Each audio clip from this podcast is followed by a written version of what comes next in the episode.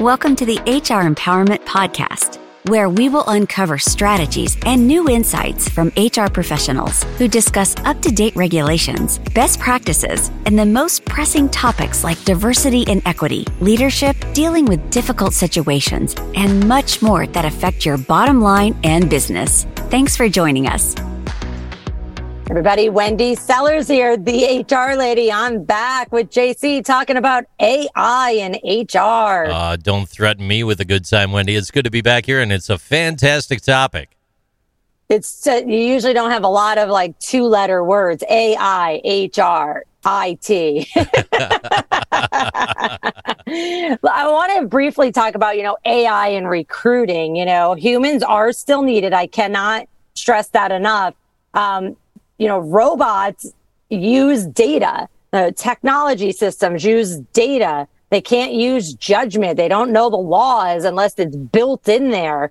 Uh, so you need to make sure that in recruiting in all aspects of HR, if you are using any kind of technology system, if you're lo- using anything that is predictive analytics, people analytics, any kind of AI, that you make sure that your data or your outcomes or what we think the outcomes are are not biased.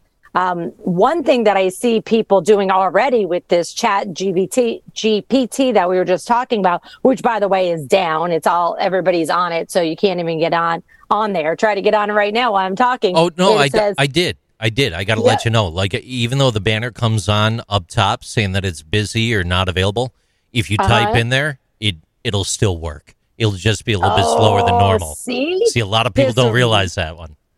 This robot just uh, totally, you know, threw yeah. me off my game there. Yeah. So what some people are doing, and I don't blame them because we as employers ask uh, candidates, we we want them to jump through hoops just to apply to our job, even even though we haven't talked to them yet. And so many people are putting into the the chat system, hey, create me a um, a cover letter.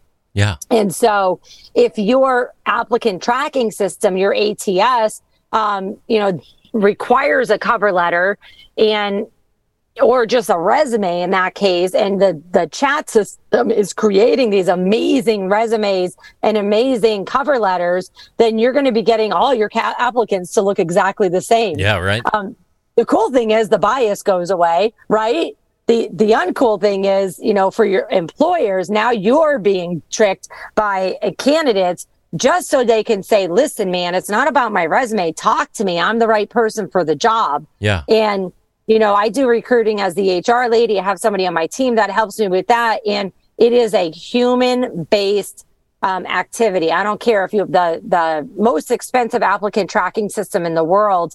You have to talk to the other humans. Your AI technology is going to rule out resumes and candidates that have absolutely no business applying to your job. My concern is when we rule out people because we want them to have a certain GPA or we say, oh, they don't have five years of experience. Well, I'm sorry. My two years of experience at one thing could be equivalent to your 10 years of experience at the same thing. Yeah. Or alternatively, uh, putting a limit on the top end. You know, we mm-hmm. don't want anyone that has 32 years experience. And then you could be inadvertently excluding people that are over the age of 40. Right, exactly. And then you could also, and then it gets down to race as well, and, yeah. you know, single parents, things like that. When you so, say race, you're talking about like how fast you run? No, I'm kidding. Yes, definitely how fast you run away from this conversation. That's right. That's right. but, you know, you, you were mentioning before, JC, at the, in our first session about, um, you know, facial rec- recognition and, you know, uh, whether it's an employee or an applicant. Well, some AI is recognizing um, emotions on somebody's face uh, during an interview or just doing a, an employee conversation using some kind of technology system. And it has already been showing bias. Uh, many of them have already shown bias that uh, they are inadvertently saying, okay, if you are a black male, you are shown as automatically as angry versus a white male. Oh my. And so, right. And so you, you know, you have to use, I don't want to say common sense, but you have to use experience, your knowledge, skills, and abilities, and your humans to say, no, that's not right. I was given an example um, earlier today on this conversation about like let's just say we ran a, a ran a report and we said, okay, um, this manager, we're trying to hold managers accountable, and we're running an analytics report, and we're like, wow, you know, this manager has a lot of turnover and a lot of um, you know, layoffs during this time period. And it's got to be the manager's fault for sure. So now we're going to go fire the manager. Well, when you look back, it's actually during the COVID era, right? Right. But your AI may not have noticed that. Or if you didn't have a drop down so your your people per your HR person or payroll person is terminating somebody in the in the um, HRIS system or the payroll system, and there wasn't an option to say uh, laid off due to COVID. COVID. It just said layoff or termination. Yeah. And then when you run these reports down the road, you're like, manager, you're the problem. And it's like a human would say, whoa, whoa, whoa. Right. That was 2020 or 2021 or even now, early 2023. That wasn't the manager's fault. That was a different a different um, reason for that. So we do have to, you know, make sure we hire humans. We hired them and we've trained them to do their job well. Let them continue supporting the AI systems so that you're not making silly decisions like that. You know, before we uh, started recording today, we do get a uh, series of references coming to us from our producers. Uh, hard work goes into making sure that some of these links are put together. And this this one young lady, uh, she was able to source this one from the AmericanBar.org. And I'm just going to grab a snippet here because it plays directly in part to the resume discussion that you had brought up, Ms. Wendy. It states if the benchmark resumes used to make the algorithm came from candidates of a dominant gender, age, national origin, race, or other group, the algorithm might leave out words that are common in resumes from minority groups.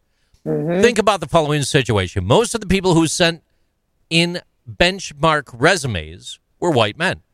The algorithm may downgrade the terms that were used often in the benchmark resume group, like women, as in women's bowling league so that resumes with those terms score lower than resumes from the same group as the benchmark resumes, which has a different effect. If we look at the Fair Housing Act claims, they've been the most common type of lawsuit involving claims that use algorithms that had different effects on different people. And as AI becomes more common in the workplace, employers should be ready for similar lawsuits based on algorithms in the future.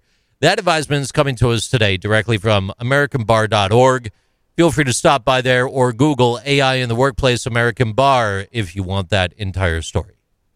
Yeah, it's super important to know that not to, uh, I don't want to say not trust AI, AI, but not automatically trust it just because it's AI and just because it's a really cool, you know, applicant tracking system or, you know, people analytics system. You have to know um, where has it been tested? Where has it been validated? Um, you know, what are the, is it 80% accurate? Is it 100% accurate? You know, your, a lot of these technology companies, no offense to any technology companies that are listening, but they're going to sell you that this is the best thing since sliced bread. And, you know, cause that's their job. But you, yeah. ha- you, the employer, I don't care what system you're using, including an Excel spreadsheet, you are still responsible for any kind of bias and discrimination. So, it, you know, I didn't know that the system was broke is not a valid excuse whatsoever. Yeah, you're onto a, a real hot button right there that I want to emphasize the human centric approach to this entire thing. You, we are going to see within short order Microsoft start to include um, aspects of ChatGPT or or LaMDA or GPT-3, GPT-4, which are basically really just language standards. They're they're going to be including that into their Microsoft products. We will be at a tipping point here before you even probably before the fiscal year ends where you'll receive a Microsoft update and you will have AI integrated into Word, Excel, PowerPoint and everywhere in between providing you these abilities all the way down to probably like plagiarism trackers and, and the whole nine. So it's leveling the playing field, it's enhancing abilities. It's that that human aspect, exactly as you're honing in on, that's going to be so critical. I, I support you on that.